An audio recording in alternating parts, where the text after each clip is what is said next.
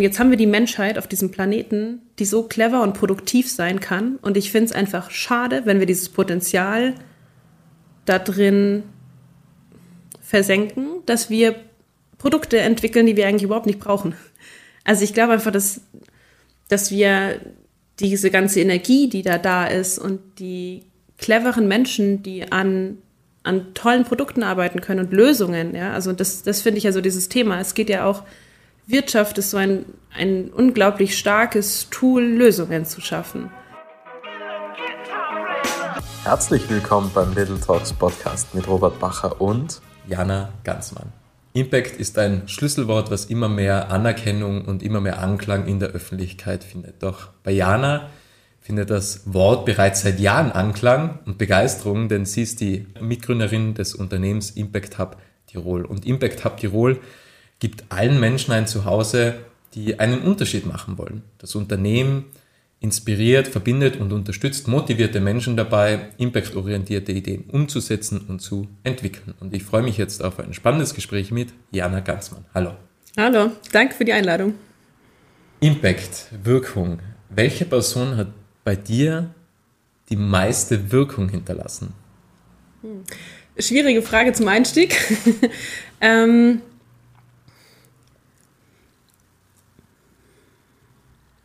Also ich glaube, es sind generell sehr viele Menschen, die gemeinsam diese Wirkung hinterlassen haben. Mm. Ich habe ein Buch gelesen von Jane Goodall, als ich 16 war. Und das hat bei mir sehr viel Wirkung hinterlassen, weil es mir die Möglichkeit gezeigt hat, was man alles machen kann, wenn man Dinge einfach tut, ohne drüber nachzudenken, wie risikoreich sie vielleicht sind oder wie anders sie sind als, als das, was man vielleicht sonst im Leben machen würde. Und ich glaube, ihre Art, einfach ins Leben einzusteigen und sich nicht so viel Gedanken darüber zu machen, hat bei mir extrem viel bewirkt. Ohne dass ich es damals so verstanden habe. Um was ging es in dem Buch konkret? Ähm, in dem Buch ging es darum, wie sie nach Afrika geht und Affen erforscht ähm, hatte jetzt nichts mit dem Themenfokus Impact Entrepreneurship oder so zu tun. Aber es ging darum, um ihre Reise, wie sie ursprünglich dafür gefragt worden ist, ob sie das machen möchte. Also es war eine Forschungsreise.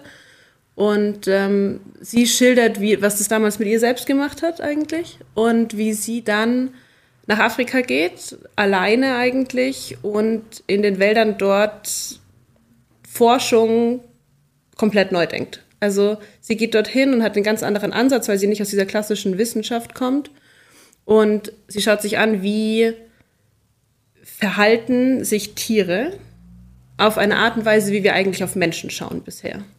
Und äh, dadurch hat sie den Ansatz sehr, sehr langfristig geändert, wie der Mensch auf, auf Tiere schaut und auf in, im Konzept her viel mehr als Mensch begreift eigentlich. Ja, sie hat definitiv Pionierarbeit geleistet. Sie hat ja auch unter anderem herausgefunden, dass sogar Affen spirituelle Events haben, sozusagen. Mhm. Also auch das hat sie herausgefunden. Mhm. Wann hattest du neue Denkansätze? Wann hast du Ketten aufgebrochen, was nicht dem Standard entsprochen haben? Mm. Ich glaube, das erste Mal vielleicht, als ich ich war sehr viel im Ausland früher, was ich aber eigentlich geschenkt bekommen habe durch die Art und Weise, wie ich aufwachsen durfte. Und dann bin ich das erste Mal nach, ähm, nach der Schulzeit nach Nicaragua alleine gegangen. Da haben mich viele Leute angeschaut und waren so, warum? Das Land, das kennt keiner. Ähm, du bist 18, du darfst nicht allein ins Ausland. Ähm, und das hat für mich dann wieder voll viel bewegt, dort zu sein und dort mit Menschen in Kontakt zu kommen, die unglaubliche Arbeit machen. Mm, und dann wahrscheinlich mit der Gründung von Setup, das war die Vorläuferorganisation vom Impact Hub. Ähm, das habe ich gemeinsam mit Studierendenkollegen gegründet, mit dem Wunsch, eine Anlaufstelle zu schaffen für soziales Unternehmertum in Tirol. Und ähm, das war natürlich irgendwie anders, als zu sagen, ich suche mir jetzt einen Job oder ich mache einen Master.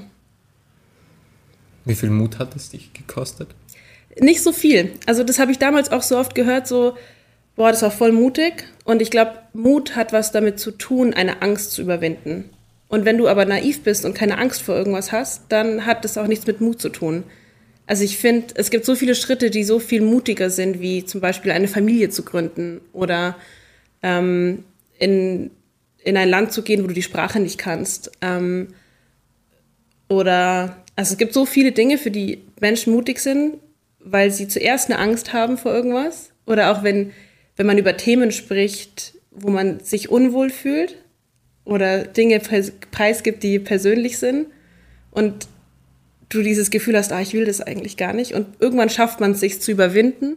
Es ist viel mutiger. Und damals war das so, das ist einfach gelaufen. So, wir hatten diese Idee, wir haben mit vielen Menschen gesprochen, die haben gesagt, ah, das ist eine super Idee, das wollten sie auch schon mal machen eigentlich. Wir könnten auch gerne ihre Unterstützung haben. Und dadurch ist es einfach so viel emotionaler Zuspruch da war, war das so, ja gut, dann machen wir jetzt das.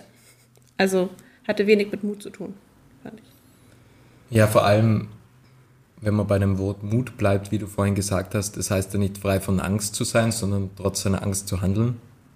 Und ich denke, es ist ja auch mutig, in einem ganz normalen Job zu sein. Ja. Im Endeffekt. Also das ist ja auch Mut, weil ich denke mir, okay, man hat halt auch nur gewisse Chancen, man hat nur einen gewissen Bereich, wo man eingreifen kann. Man kann sich natürlich immer wieder umorientieren, neu orientieren, man kann sich weiterentwickeln, man kann sich als eigenes Forschungsprojekt im Leben sehen. Da hat man natürlich schon viele Möglichkeiten, aber auch das ist eine Form von Mut, finde ich. Und ich denke halt immer, wenn man Freiraum schafft bei sich selbst in seinem Leben und einfach andere Menschen anschaut, dann sieht man erstmal, was Mut ist. Weil ist es jetzt Mut, wenn man Unternehmen gründet?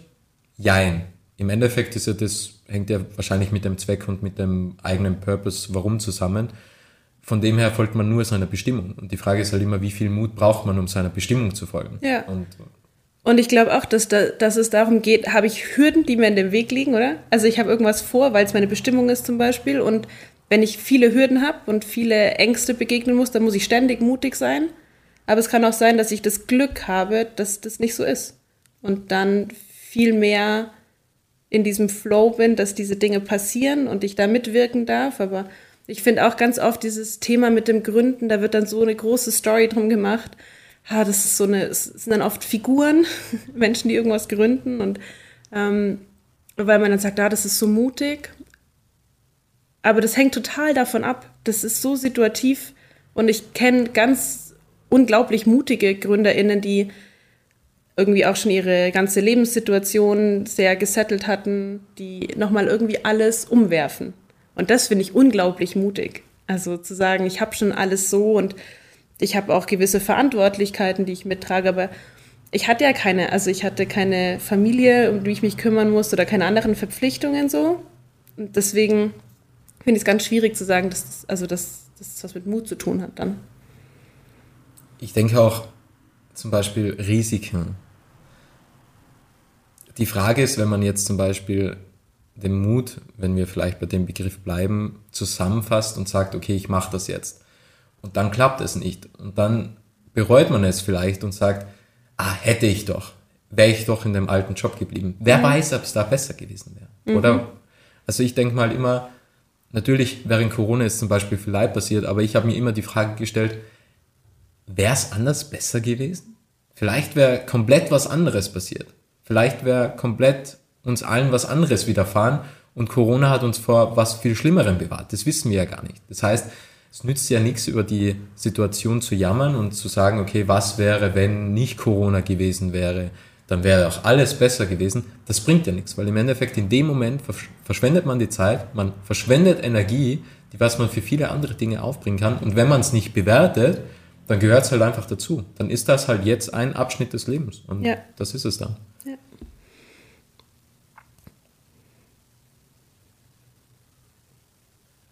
Wie denkst du sonst noch darüber?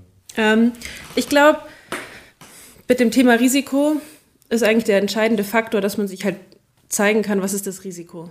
Und natürlich gibt es Risiken. Und das war auch das, was ich vorhin gemeint habe.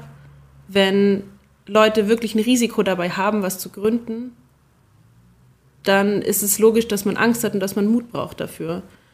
Und wieder die Frage, welches Risiko hatte ich jetzt zum Beispiel, es ist das Risiko, okay, es geht schief. gut, dann geht's schief. Das heißt, was ist die Konsequenz? Es geht schief. Wir haben damals kein, also wir hatten, wir hatten ja kein Geld, deswegen konnten wir auch kein Geld investieren. Ähm, also hätte ich mich nicht, ich, ich habe mich nicht verschuldet damals, deswegen. Und ich habe einfach super viel gelernt und dass diese Lernkurve, die ich da hatte, die ist unvergleichbar, wenn ich jetzt nochmal einen Master studiert hätte in der gleichen Zeit. Also das, was ich dort gelernt habe, das hätte ich nie mit einem Studium machen können. Und das war auch für uns so von Anfang an sehr klar, wir müssen dabei einfach viel lernen. Und das ist dieses Privileg, was man halt auch hat, wenn man jung ist. Also. Ähm, Aber ich glaube, die Wahl hat man ja immer, oder? Also im Endeffekt auch, wenn man, selbst wenn man Familie hat, natürlich könnte man sagen, okay, ich habe viel mehr Verpflichtungen, aber auch da sollte man meiner Meinung nach einfach das, das, das Risiko, die Verantwortung dafür tragen, weil man kann ja schwer durchs Leben gehen und sagen, ah, ich hätte immer gern das und das gemacht, aber ich habe es dann nie gemacht wegen dem und dem und dem. Das ist ja auch sehr schade im Endeffekt. Ja. Also da ja, hat man es zumindest versucht. Ja, es ist sicher schade, aber ich glaube, also es gibt auch viele Gründe dafür, dass das so sein kann. Also es kann auch für viele einfach sein, okay, ich kann dieses Risiko nicht eingehen und ich habe die Ressourcen dafür nicht das, äh, das auf mich zu nehmen. Also das verstehe ich auch voll. Ich finde auch nicht, dass es darum geht, dass jeder dann irgendwie alles macht. Und ich finde, das muss man einfach ganz klar sehen, dass es für manche Leute systemisch, gesellschaftlich einfach ist und für manche nicht. Also das ist ja schon die Diskussion, wenn wir darüber sprechen, warum gründen weniger Frauen als Männer. Dann kommt immer diese Diskussion darüber, dass äh, dieses ganze Empowerment und die Selbstsicherheit von Frauen und dass man da irgendwie mehr Vorbilder schafft. Aber es ist ganz viel systemisch. Es ist ganz viel auch in welcher Situation bist du und welche Verpflichtungen wirst du jetzt oder die nächsten Jahre eingehen, die dich in eine andere Lage bringen. Und das ist auch bei Menschen, die sich das aufgrund ihrer finanziellen Situation nicht leisten können. Also wenn ich sage, okay, ich habe ich hab Familie und für die muss ich irgendwie sorgen. Und ich glaube, es gibt da natürliche Wege, dass man Risiko rausnehmen kann. Und da muss man aber am Ende immer noch für sich bewerten, ist es ein Risiko, der, das für mich okay ist. Und also ähm, ja, ich glaube, es gibt, es gibt generell sehr viel Risikoaversion in ähm, unserer mitteleuropäischen Gesellschaft, die ich nicht verstehen kann. Und ich glaube, es gibt aber auch ganz viel Berechtigte. Ich würde dann irgendwann gern das Thema umschwenken, weil es ein bisschen negativ klingt. Ich weiß nicht, also ich denke mir halt, also wenn wir jetzt noch kurz bei dem Abschnitt Risiko bleiben. Ja. Im Endeffekt sind wir da, um Erfahrungen zu sammeln. Also so sehe ich es halt ich, oder? Und im Endeffekt, wenn man, wenn man halt immer so in dieser Komfortzone ist und nie irgendwie sagt, okay, ich will was verändern, das Leben besteht ja aus Bewegung, so schlussendlich. Und wenn man halt, natürlich, wenn man im Ham Hamsterrad ist, auch das sieht von innen aus wie eine Karriereleiter. Ja. Und das kann man natürlich auch die ganze Zeit machen. Aber die, wenn wir von Risiko sprechen, steht ja auf der anderen Seite auch ganz, ganz vieles, was man bekommen kann. Ja. Erfüllung etc. Ja, also da reden wir gar nicht vom finanziellen Aspekt sondern einfach, okay, Erfüllung, ich folge meiner Passion, ich gehe dem nach, was mir Freude bereitet, etc. Ja. Also von dem her ist es. Absolut, absolut ja. sehe ich voll so. Ich glaube auch, dass es, wenn das Argument ist, es ist zu bequem, weil es halt einfach alles schon so ist und es passt so und es läuft und deswegen will ich es nicht verändern, dann absolut. Ja, dann finde ich, dann verstehe ich es nicht, weil dann habe ich auch den Ansatz zu sagen, irgendwie geht es ja auch darum, dass man eben, wenn man den Wunsch hat, Dinge zu verändern, dann sollte man ihn auch ergreifen, weil wir haben da auch eine gewisse Verantwortung dann auch. Aber ähm, und das ist die eine Seite. Und die andere Seite ist äh, Leute, die, für die es nicht bequem ist und ähm, die mit dem Leben so schon recht viel zu strugglen haben und zu tun haben und ähm, denen es einfach sehr schwer fällt. Und ich glaube, dass wir da gesellschaftlich, also neben diesem Bild Gründen zum Beispiel attraktiver zu machen, einfach als, ähm, als Image, ähm, auch viel systemisch verändern müssen, wie auf welche, welches Sicherheitssystem ist für Menschen da. Also wie können sie sich absichern gegen Dinge, die dann nicht funktionieren. Und ähm, ist es für sie möglich, dieses Risiko einzugehen, weil du brauchst immer ein Safety Net. Und dein Safety Net ist sozial, es ist finanziell, es ist mental. Und dieses System müssen wir irgendwie herstellen können. Ja. Vielleicht schaffen wir es irgendwann. Ja, das wäre das Ziel, ja. Ähm, Impact-Unternehmen, wenn man darauf schaut, welche Unternehmen fallen dir zuallererst ein, wenn du hörst Impact-Unternehmen?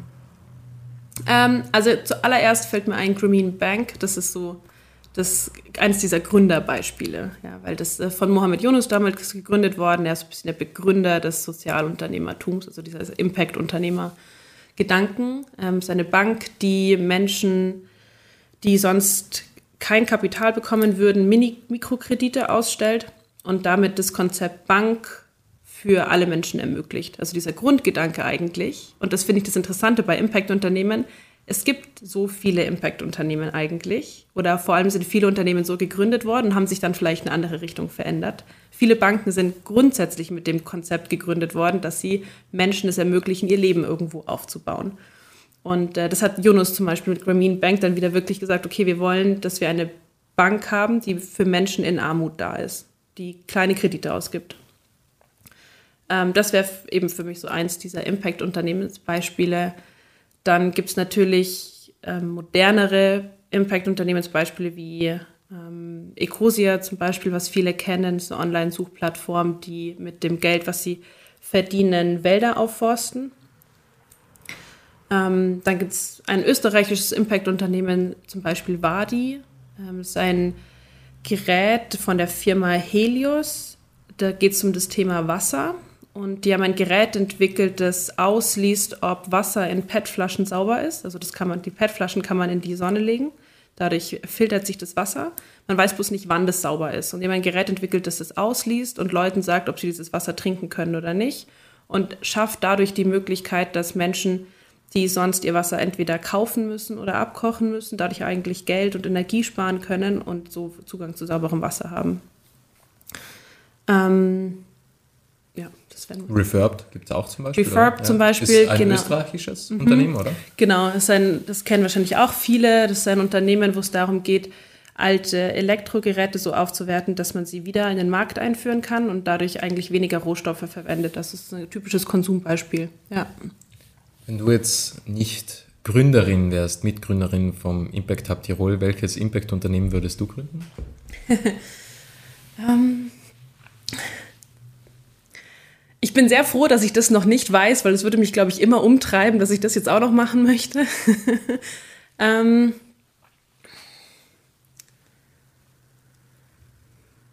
ich hatte mal irgendwann, aber das ist schon, das war dann schon wieder drei Jahre vor der Setup-Gründung damals, hatte ich mit zwei Freundinnen von mir eine Idee entwickelt für ein ähm, Auslesegerät, also ein ähm, Auslös Auslese für die CO2-Belustung von Produkten im Supermarkt, also die quasi einem hilft, als App zu sagen, welches Produkt ist wie CO2-belastend. Ähm, aber das ist jetzt mittlerweile auch einige Zeit her. Das würde ich jetzt auch nicht mehr gründen. Finde ich aber eine gute Idee. Ich habe äh, gelesen, wenn, wenn sich nichts ändert, ändert sich alles von der Fridays for Future Bewegung. Mhm. Und da habe ich mir auch gedacht, warum wird das nicht angegeben? Der mhm. CO2-Ausstoß. Also mhm. bei, weil man sieht ja quasi überall die Preise, warum wird das nicht angegeben? Mhm. Es gibt ja auch einen Nutri-Score, mhm. warum ist da nicht irgendwie so eine mhm. Tabelle um? Also, ja. Ja, ja, ja, voll. Ich glaube auch, dass das noch kommt. Ich glaube auch, dass die Idee, also ich glaube, wir waren ein bisschen, also da, wo wir die Idee, wir waren, wir waren erstens waren wir sehr jung und wir haben diese Idee gepitcht und das Feedback war schnell so, ja, glauben wir jetzt nicht, dass das möglich ist.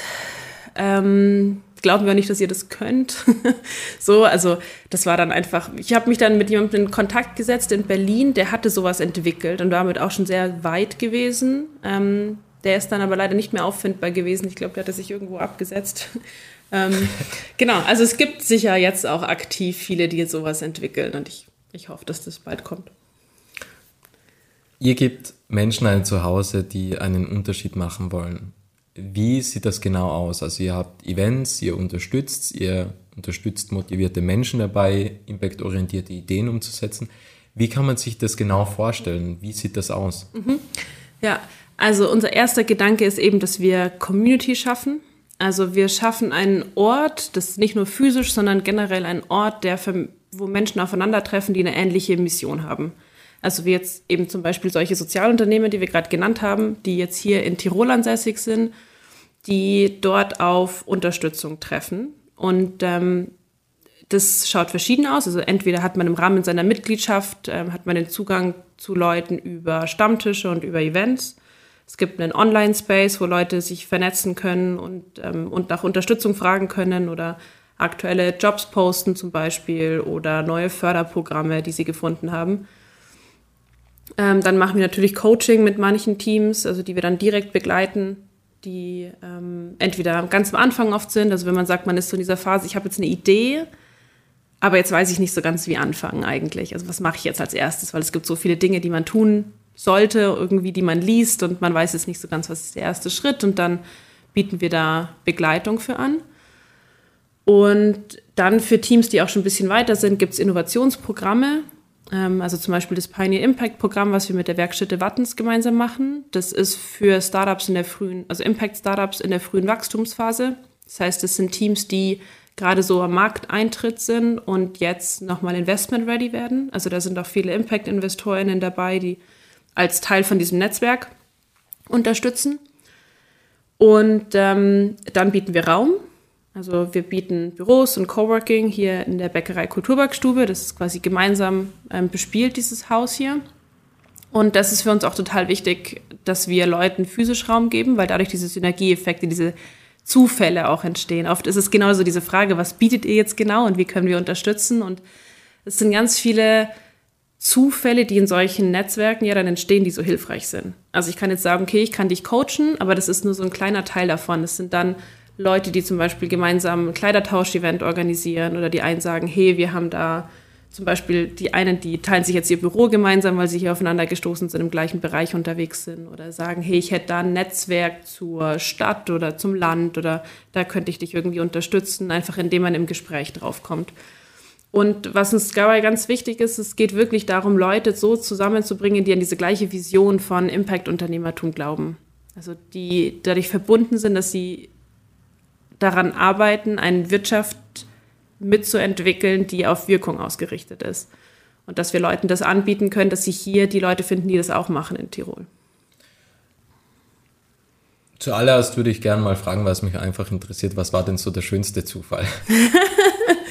was war der schönste Zufall? Das ist eine sehr gute Frage. Ähm,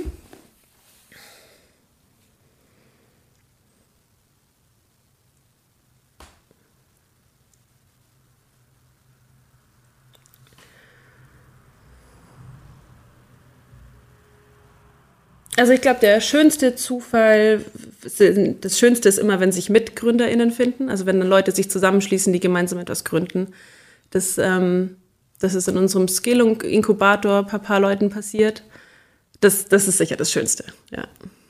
Genau. Ja, es ist immer schön, wenn Menschen zusammenfinden und auch die gleiche Vision teilen.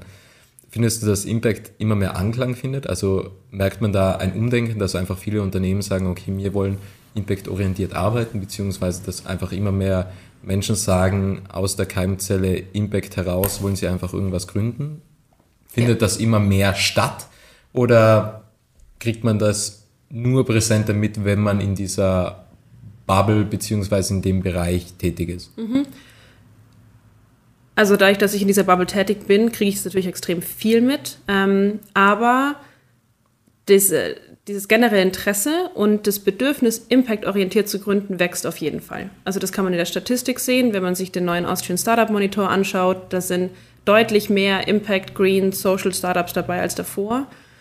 Ähm, auch gibt es von der öffentlichen Seite viel mehr Interesse. Also es gibt jetzt das erste Verified Social Enterprise Label, was unter der Schirmherrschaft vom Bundesministerium und auf Initiative von SENA, das ist so die Interessensvertretung, für Sozialunternehmen in Österreich aufgesetzt worden ist. Und das ist quasi ein, ein, ein, offizielles Label, das man über die AWS beantragen kann, dass man ein offizielles Social Enterprise ist.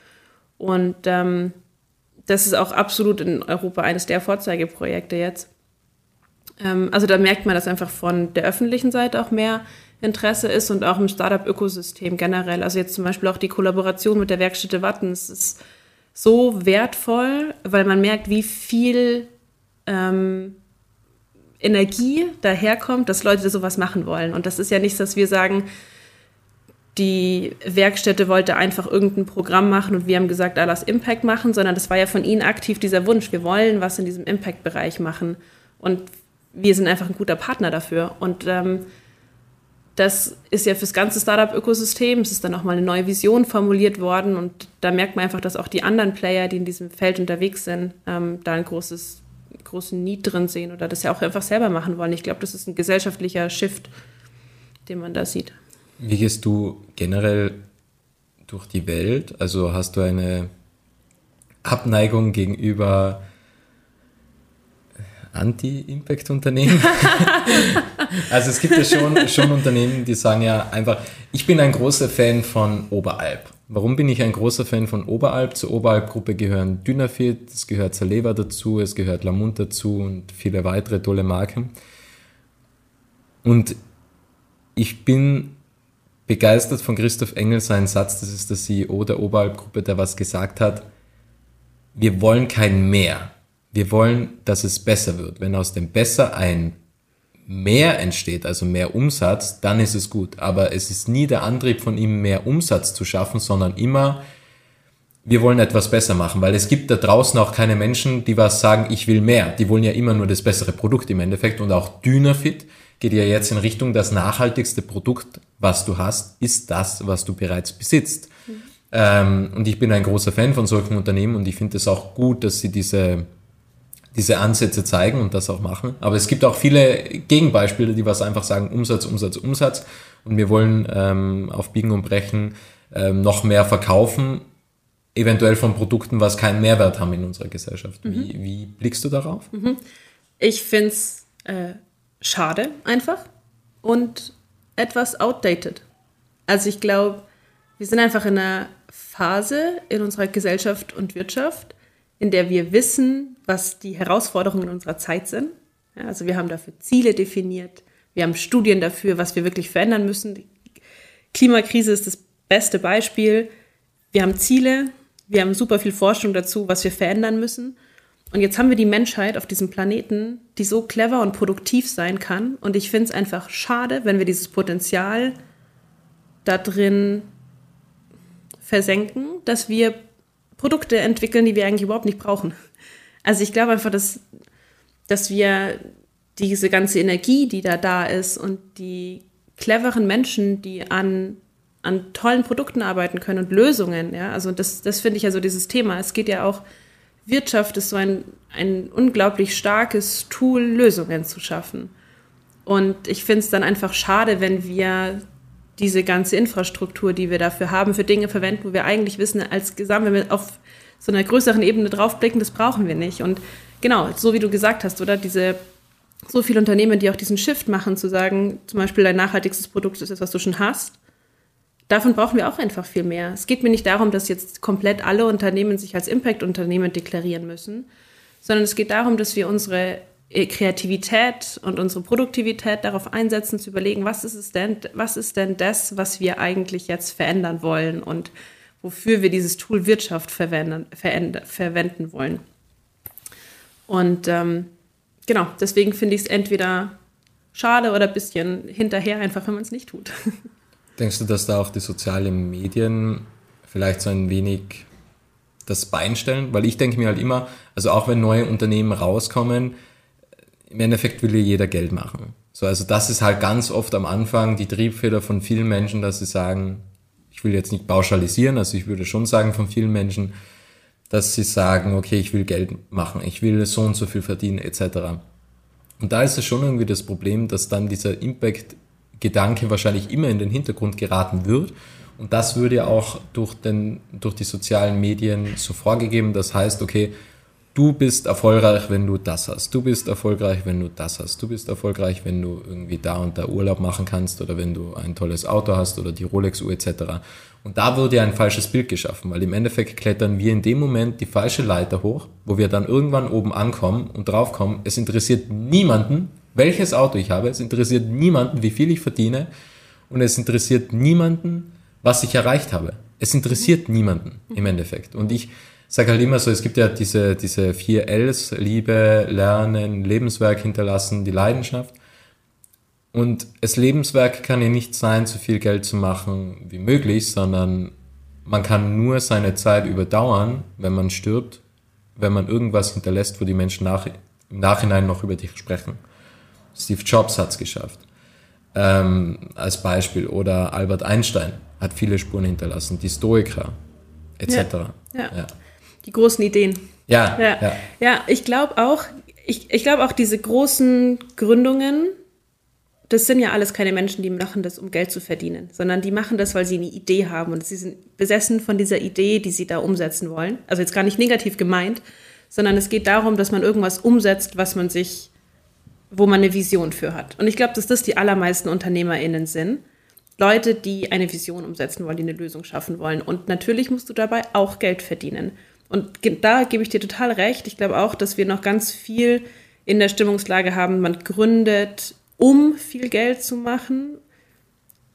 Wobei Aber das ist ein Resultat. Geld ist ein Resultat. Also genau. das darf man und ich glaube, vergessen. Genau, und ich ja. glaube, ich, ähm, Matthias Monreal hat es mal zu mir gesagt, dieses, diesen Spruch, äh, Geld ist Energie. Ja. ja also das finde ich auch in diesem Shift so wichtig, zu sagen, wir brauchen dieses Geld und Geld, auch Geld ist eine Erfindung unserer Menschheit, wie wir miteinander in Verbindung stehen, wie wir Gesellschaft organisieren. Und es ist ein Tool, das wir haben. Und die Frage ist, wozu soll dieses Tool da sein? Und das Tool soll sicher nicht dazu da sein, dass wir uns alle selbst zerstören in irgendwelchen Karrierekämpfen, damit wir am Ende irgendwie mehr Geld haben als die andere Person, wo es dann keinen interessiert am Ende. Allerdings ist Geld schon was, was wir zurückbekommen, auch als Wertschätzung. Also das ist ja auch ganz viel so das Thema dann Gehaltserhöhungen oder so.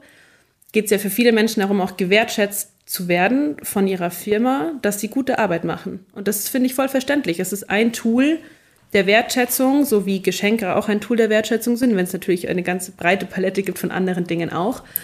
Ähm, und äh, das ist schon eine große Herausforderung für viele Impact-UnternehmerInnen, die was gründen, was auf Impact aus ist. Die sagen, okay, in erster Linie möchte ich Wirkung schaffen und dann möchte ich, muss ich dabei natürlich aber auch Geld verdienen, weil sonst ist keine Energie da, um das zu tun. Ja, also ich kann nicht damit bezahlt werden, dann kann ich meine eigene Wohnung nicht zahlen, dann komme ich irgendwann ins Straucheln und das ist dann auch nicht gesund und es gibt dann, also alle wirtschaftlichen Mechanismen funktionieren natürlich auch nicht. Und dann gibt es für viele Unternehmen das Problem zu sagen, es gibt so gewisse Entscheidungen, da wäre es einfacher, irgendwie ein Businessmodell zu machen, was weniger Wirkung hat als ein anderes. Und ich glaube, deswegen ist es auch wichtig, dass wir es schaffen, Impact systemisch zu belohnen, dass es nicht nur über diese Einzelentscheidung der Unternehmer ist, die dann sagen, oh, mein Leben ist eigentlich eh schon ganz schön schwer.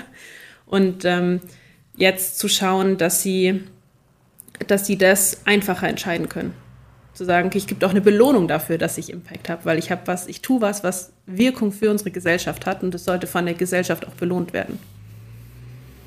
Also ich würde da einfach mal grundsätzlich, wenn man jetzt sagt, okay, ich will ein Unternehmen gründen, jetzt abseits von den Unternehmen, die was es vielleicht bereits gibt, die Schlüsselfrage stellen, was wäre, wenn Geld keine Bedeutung hat?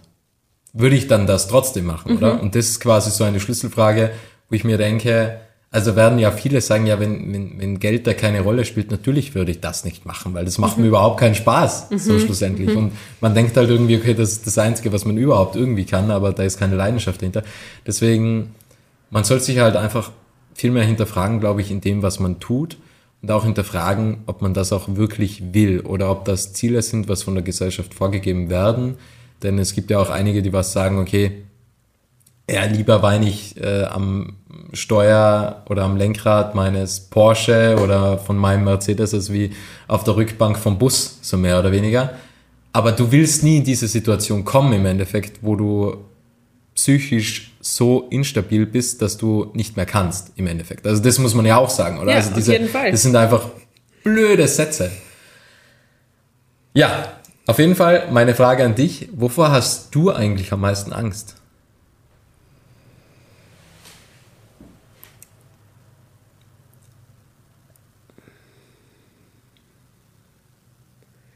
Glaube, ich habe am meisten Angst davor, Verantwortung nicht richtig wahrzunehmen. Also, dass man nicht versteht, für was man eigentlich verantwortlich ist und da nicht entsprechend handelt.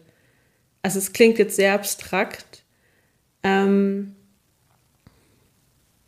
aber also du hast vorhin davon geredet, von diesem, also auch dieses Thema, was will man irgendwie am Ende seines Lebens geschafft haben und so. Und ähm, wir sind in Mitteleuropa extrem privilegiert in meiner Generation aufgewachsen. Die meisten, also da viele, ich zumindest, ja, viele nicht, aber ich zumindest. Und ähm, ich glaube, dass damit ganz viel Verantwortung kommt, weil das nicht so ist, dass ich das irgendwie verdient hätte, so pauschal, weil das war nicht meine, meine Arbeit, nicht mein, das, was ich gemacht habe. Und ich glaube, dass es deswegen ähm, auch Verantwortung gibt, Dinge so zu verändern, dass andere Menschen was davon haben. Und ich glaube, davor habe ich einfach Angst, diese Verantwortung nicht richtig wahrzunehmen und das nicht zu sehen, für was man eigentlich auch mitverantwortlich ist. Ja, die Frage ist, ob das, ob das nicht vielleicht ähm, Fluch und Segen zugleich ist, oder? Weil im Endeffekt, was für eine Verantwortung haben wir? Wir haben die Verantwortung über Billionen von Menschen. Wenn man schaut, wie lange Säugetiere im Durchschnitt überleben, haben wir eine große Verantwortung für viele, was nach uns kommt, weil uns gibt's gar nicht so lange, um ehrlich zu sein. Und wenn man schaut, wie viele da noch kommen würden, über die Tausenden von Jahren, dann haben wir eine extreme Verantwortung, aber das kann auch extrem unter Druck setzen, im Endeffekt, oder? Ja, ich glaube auch, das ist dadurch, dass es so abstrakt ist, es ist so schwierig zu greifen, oder? Deswegen gibt es auch jetzt noch keine Antwort, dass man genau sagen kann, ich bin genau dafür verantwortlich. Und ich glaube, es ist dann ganz viel Gefühl und Bewusstsein irgendwo, in dem man das Gefühl bekommt, okay, jetzt habe ich das getan und irgendwo muss es dann, muss es dann passen. Aber ich glaube, man kann auch, ähm, wir haben vorhin auch darüber gesprochen, so die richtigen Dinge nicht tun oder die falschen Dinge ja, nicht tun eigentlich. Nicht, nicht, nur darum, die richtigen Dinge zu tun, sondern auch die falschen zu unterlassen. Genau. Und ähm, davor habe ich dann, glaube ich, auch Angst. Also auch so dieses, dass man sich halt verzettelt in Dingen, die eigentlich gar nicht so wichtig oder wirkungsvoll sind. Und man unglaublich viel Arbeit rein investiert und am Ende so, ja, ob das jetzt was gebracht hat. ja. ja, da hilft die Beobachterrolle. So einfach mhm. nach außen zu gehen oder einfach so mal die Vogelperspektive und man sieht sich da und dann sieht man, wie kleinkariert man zum Teil irgendwas macht oder denkt, weil man halt wirklich so in seiner mhm. Zelle irgendwie fest sitzt, ja, sozusagen, ja. Das finde ich das Schöne an Tirol auch, dass man, wenn man so schnell hochkommt auf den Berg einfach und so, wenn du oben stehst und runterschaust und dir so denkst, das meiste da unten haben wir uns einfach alles ausgedacht. so real sind deine Probleme vielleicht gar nicht. Und diesen Abstand zu haben. Dann, das finde ich, das ist so das Schöne auch hier. Hast du schon einmal unbewusst oder bewusst die Verantwortung abgegeben, wo du es im Nachhinein bereut hast?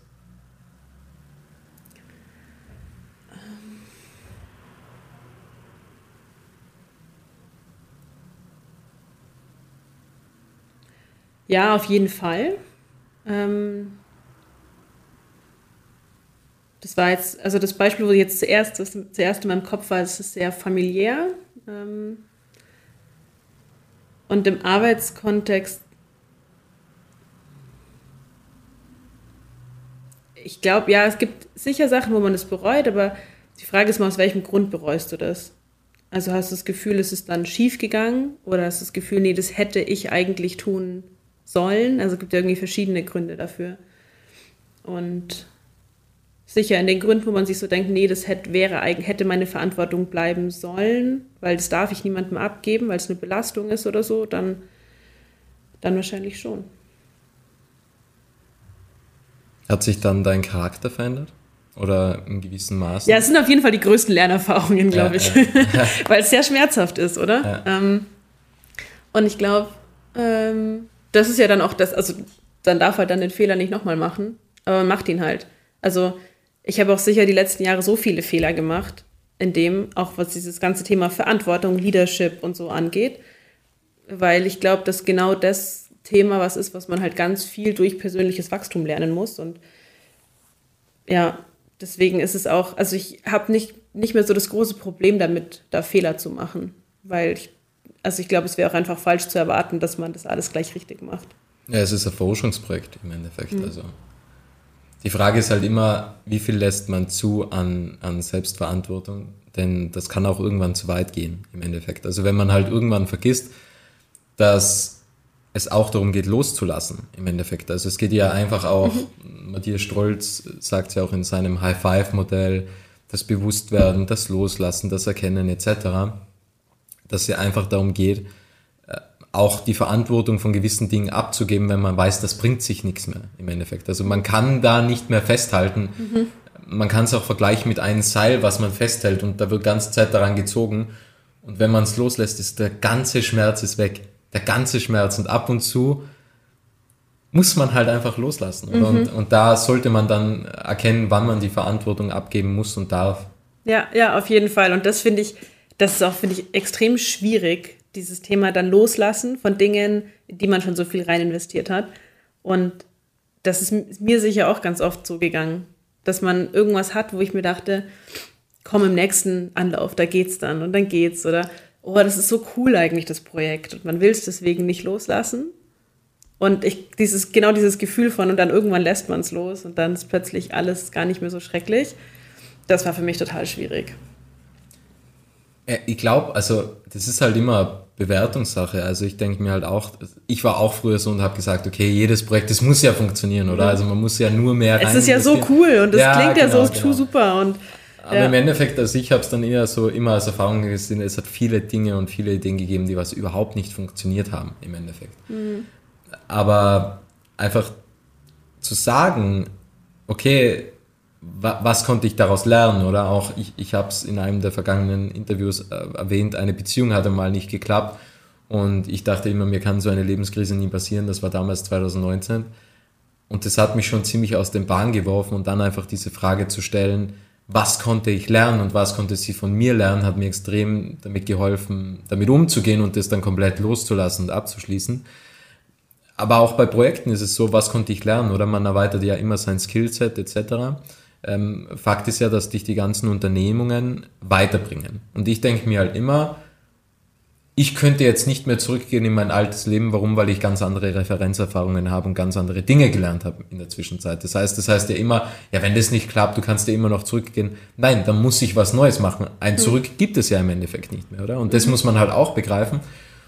Und dass es ohne Tod vielleicht kein Neuleben gibt. Also auch, ich glaube, das muss man auch irgendwie verstehen, oder? Mhm. Ja, ich glaube, ähm, auch zu diesem Thema mit dem Zurück und dem Vorwärts. Ähm, ich glaube, das ist ja so ein Satz, den man sich sagt, um irgendwie auch Angst zu überwinden. Ich mache das jetzt, wenn es halt nicht klappt, dann gehe ich halt wieder zurück. Und das ist dann, und dieses, dass das nicht geht, ist aber, glaube ich, auch das Schöne, was in dem Moment entsteht.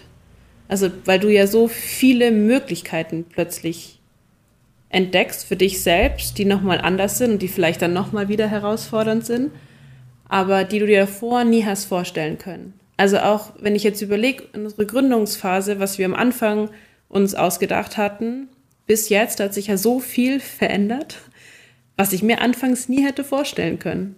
Und auch so die Überlegung, was ich damals hatte, was ich, was ich machen möchte, das könnte ich jetzt gar nicht mehr machen. So irgendwie der Plan B, der ist für heute einfach gestorben. Also der ist, da entstehen aber andere Pläne natürlich irgendwie, die man machen kann. Und ähm, ich finde, ich habe da mit Charlie ähm, auch mal drüber geredet, dass Charlie Kleisner, weiß nicht, ja, also Alex genau. hat mich mal aufgeklärt. Ah, okay, der, genau, ja. Ähm, also er ist, der ist eben von Anfang an eigentlich einer unserer Unterstützer und ähm, sehr langjähriger Impact-Investor, der auch so viele verschiedene Lebensphasen gegangen ist, die ihn und wo ich jetzt, wenn ich mit ihm spreche, so sehr spüre, was, wie ihn die verschiedenen Lebensphasen jetzt zu der Person gemacht haben, die er jetzt ist.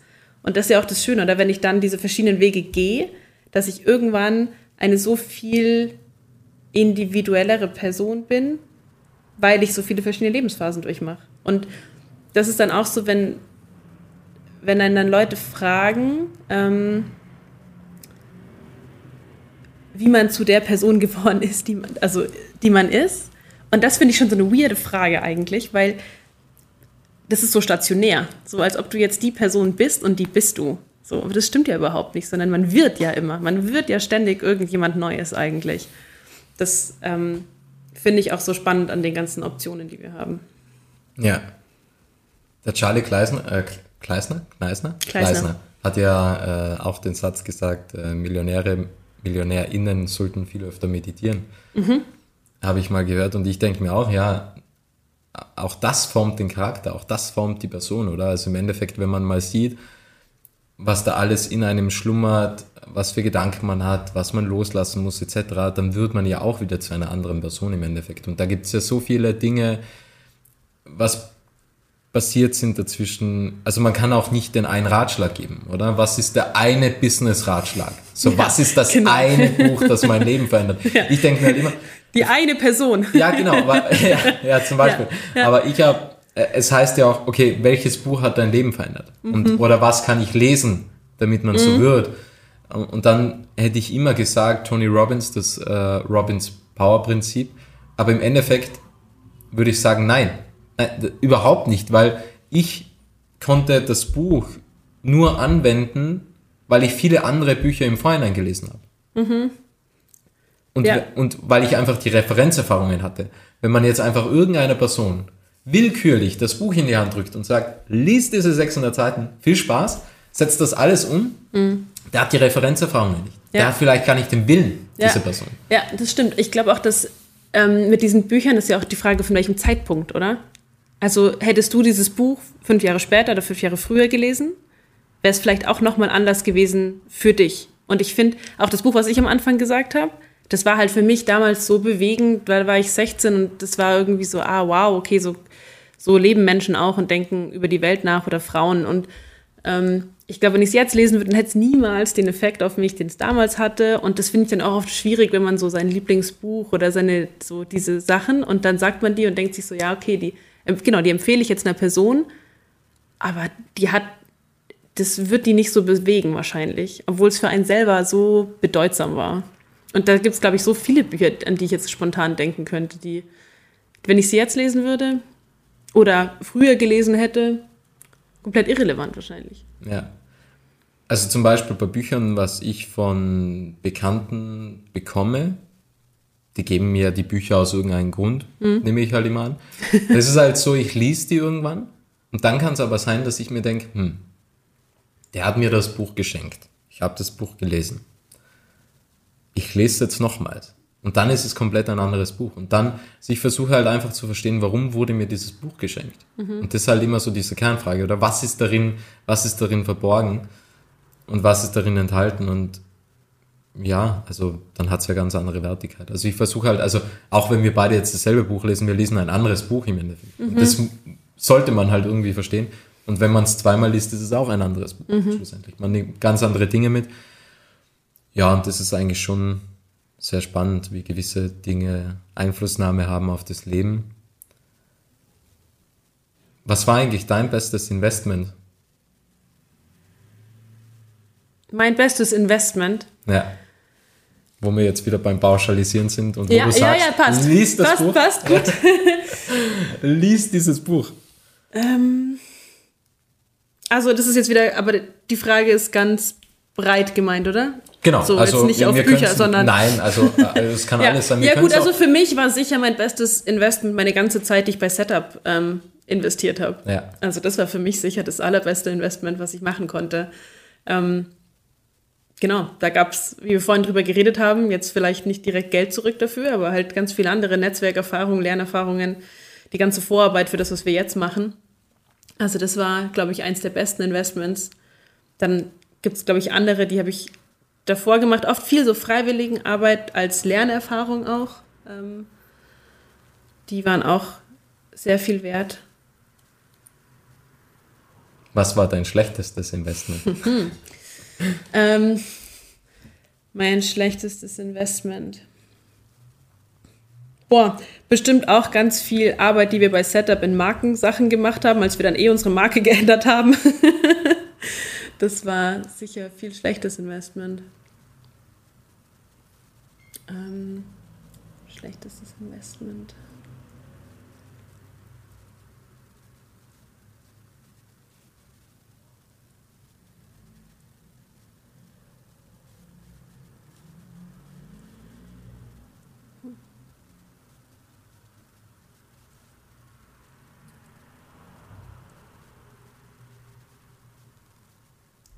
Kann ich jetzt gar nicht so sagen, glaube ich. ich glaube, ja, nee. Ja, schwierig zu beantworten. Ist echt schwierig, weil, Ja. eben, weil wir so viel über Lernerfahrungen und so Ja. und wie man daraus wächst und so gesprochen haben. Mein schlechtestes Investment war wahrscheinlich mein Laptop, der mir mal zwei Wochen später geklaut worden ist. Ja, ja, aber so gesehen. Also die zwei Wochen war ja gut. Ja, ja, die zwei Wochen ja. war ja gut, das stimmt. Ja, aber dafür das Geld war es nicht wert. Ja, das, das schlechteste Investment ist, ist, ist äh, schwer zu formulieren. Hast du eins? Äh, Ich bin auch, also es gibt definitiv eins, es gibt so einen ähm, Weihnachtsanzug, was ich damals irgendwann für eine Weihnachtsfeier gekauft habe Ja. und, und der, dieser unsägliche Anzug hängt halt immer bei mir zu Hause. Den ziehe ich ein einziges Mal an im Jahr. Ja. Ja, das ist ja schon mal was. Einmal im aber- Jahr, das ist ja schon immer- mal nicht ich find- schlecht. Ich finde den halt echt unsäglich. Also äh, Aber alle anderen bestimmt nicht. Ja, ich verteile Freude definitiv damit. Also ich habe mir auch die Frage gestellt, ich glaube, so mein schlechtes, ist- schlechtestes Investment war in Dinge, die was mich ablenken.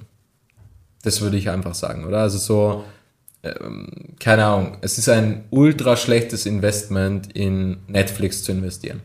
Meiner Meinung. Nicht, dass ich es gehabt habe, aber so, so Amazon Prime für Prime Video ist, ist sicher, sicher eins, war eins der schlechtesten Investments. Also Dinge, was mich ablenken, ist immer ein schlechtes Investment, schlussendlich. Also,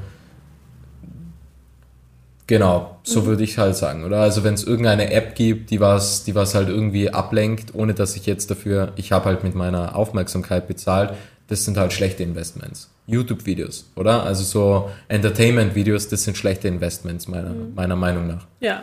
Wobei man sich schon noch ein bisschen Entertainment gönnen darf. Ja, aber dann bewusst, oder? Also viele konsumieren es halt irgendwie, weil sie nicht wissen, was mache ich jetzt mit der Zeit und dann ist es halt irgendwie wieder ein Problem.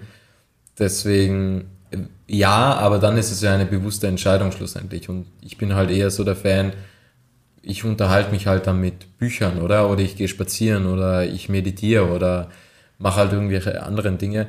Äh, Zu viel Entertainment lenkt uns ja ab von den wesentlichen Dingen, was es gibt. Natürlich, sie können unterhalten und das Ja. ist auch super toll, weil sie können auch in schwierigen Zeiten sehr viel Freude schenken. Ja, definitiv. Also es gibt auch super Filme, was man anschauen kann oder konsumieren kann.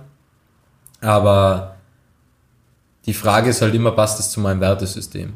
Erfahre ich Glück, wenn ich lustige Filme an, anschaue oder erfahre ich Glück, wenn ich einfach über mich selbst lachen kann, weil ich irgendwie auf interessante Erkenntnisse äh, von mir selbst gekommen bin oder über Fehler nachgedacht habe oder sowas. Ich meine, das kann ja auch irgendwie Freude bringen, oder? Also, ja. Ja, auf jeden Fall.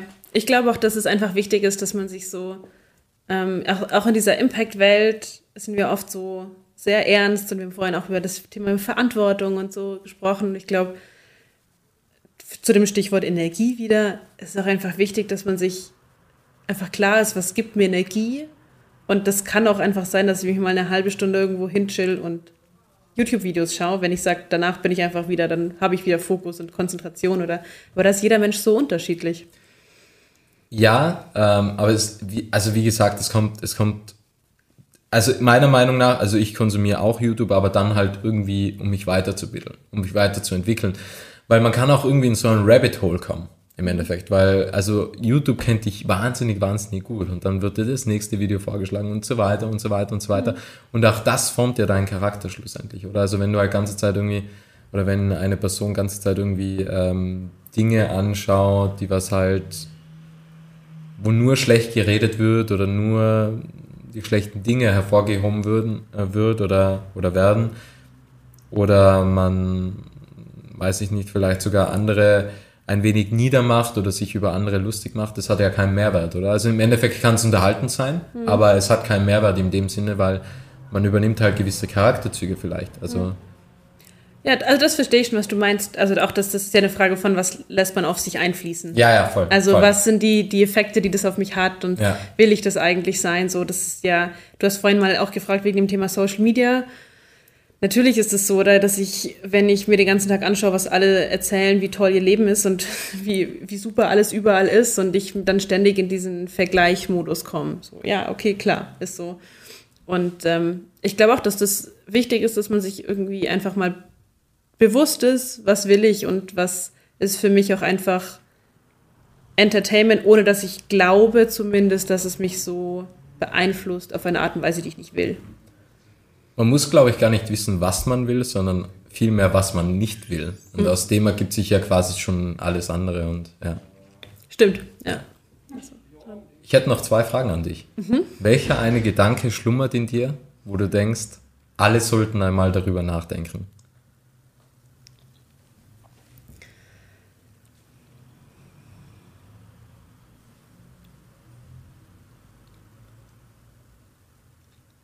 Ähm,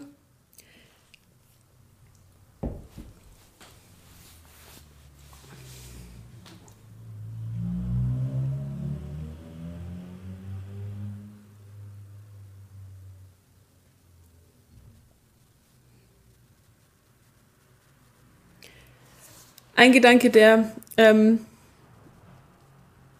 mich gerade beschäftigt, ist das Thema Hoffnung. Also ein Thema, das mich gerade beschäftigt, äh, das Thema Hoffnung. Und ähm, ich habe diesen Gedanken, dass ich glaube, dass Hoffnung eigentlich das stärkste Tool ist, was wir gerade haben. Für alles. Für unser persönliches Leben, für die Welt. Und ähm, ich glaube, dass wir viel hoffnungslos sind, weil wir es verwechseln mit Optimismus. Ja? Mhm. Also, dass wir immer sagen, naja gut, das ist halt Optimistin und das ist naiv und so. Aber ich glaube, eigentlich ist Hoffnung eine der entscheidenden Kräfte, um Dinge verändern zu können. Und auch so für sich selbst, aufs, aufs Leben bezogen. Das heißt nicht, dass man glaubt, dass einfach alles passiert und dass man schon hoffnungsvoll ist und das schon wird, sondern verbunden irgendwie damit, dass man Dinge dann umsetzen kann. Ja. Ja, also ich würde wenn ich jetzt die Begrifflichkeit richtig verstanden habe zwischen Optimismus und Hoffnung, Optimismus ist, wenn ich sage neues Jahr, neues Ich. Ich glaube, das, das ist ein bisschen so optimistisch mhm, gedacht. Mhm. Und die Hoffnung ist neue Aktionen, neues Ich. Ja, ja, ja. sehr gut zusammengefasst. Ja. ja. so meine ich das, genau. Mhm. Ja. ja, und das stimmt schon. Also im Endeffekt, ähm, das ist ja das, was uns antreibt. Diese Hoffnung, das kann gelingen, das kann passieren, das kann, das kann funktionieren. Und dann unterlässt man auch keine Dinge mehr, meiner Meinung nach. Also Hoffnung ist ein sehr, sehr kräftiges Wort was viel öfter in die breite Öffentlichkeit kommen sollte. Ja, ja. ja ich glaube, dass es auch unser, unser Leben einfach schöner machen kann. Ja, definitiv. definitiv. Als, als Mindset, das man halt in sich trägt und das einem selber Energie gibt. Geht noch nicht mal immer nur darum, dass man so im Außen verändern will, sondern auch so für sich selbst. Ja. Ja, und Hoffnung gibt auch die Möglichkeit, positive Dinge zu sehen. Und das hilft halt extrem im Endeffekt. Also, und man hat immer diese Hoffnung auf Besserung. Und wenn man diese Hoffnung hat, kann man auch selbst dafür was tun. Optimismus ist ja eher, okay, die Welt kümmert sich um das und die Hoffnung ist, okay, ich kann was beitragen ja. zu dem Ganzen. Ja, ja, ja, genau. Ganz, ganz viel wieder Selbstwirksamkeit. Ähm, dieses, ist ganz stark irgendwie dieser Glaube daran, dass sich Dinge verändern können durch Handlung. Irgendwie. Ja, extrem, ja. Mhm. Die Abschlussfrage, es ist immer dieselbe Frage. Mhm. Was möchtest du noch sagen, Jana? Ich möchte Danke sagen, natürlich dir, ähm, aber ich möchte eigentlich Danke sagen an so viele Leute, die so viel Vorarbeit für all diese Themen machen, die man nie sieht. Also ich ähm, fand es gerade wieder total verwunderlich. Ich habe mit einer Person gesprochen, die schon ganz lange in dieser Impact-Welt ist. Und vor zehn Jahren hat da niemand zugehört, wenn die über diese Themen gesprochen haben. Jetzt hören so viele zu. Und die Leute sind aber jetzt irgendwie vielleicht auch woanders, aber die haben so viel Vorarbeit äh, reingesteckt in dieses Thema und dass da Leute zuhören und dass äh, Einrichtungen dazu entstehen und dass äh, dieser Begriff geprägt wird und so. Und äh, denen würde ich gerne Danke sagen. Schön. Vielen Dank dir. Vielen Dank für das tolle Gespräch, für den wertvollen Inhalt und danke an alle, die da draußen zugehört haben. Dankeschön. Es freut mich sehr, dass du das Interview bis zum Ende angehört hast und wenn du keine Folge mehr verpassen möchtest, dann abonniere jetzt Little Talks in deiner Podcast-App.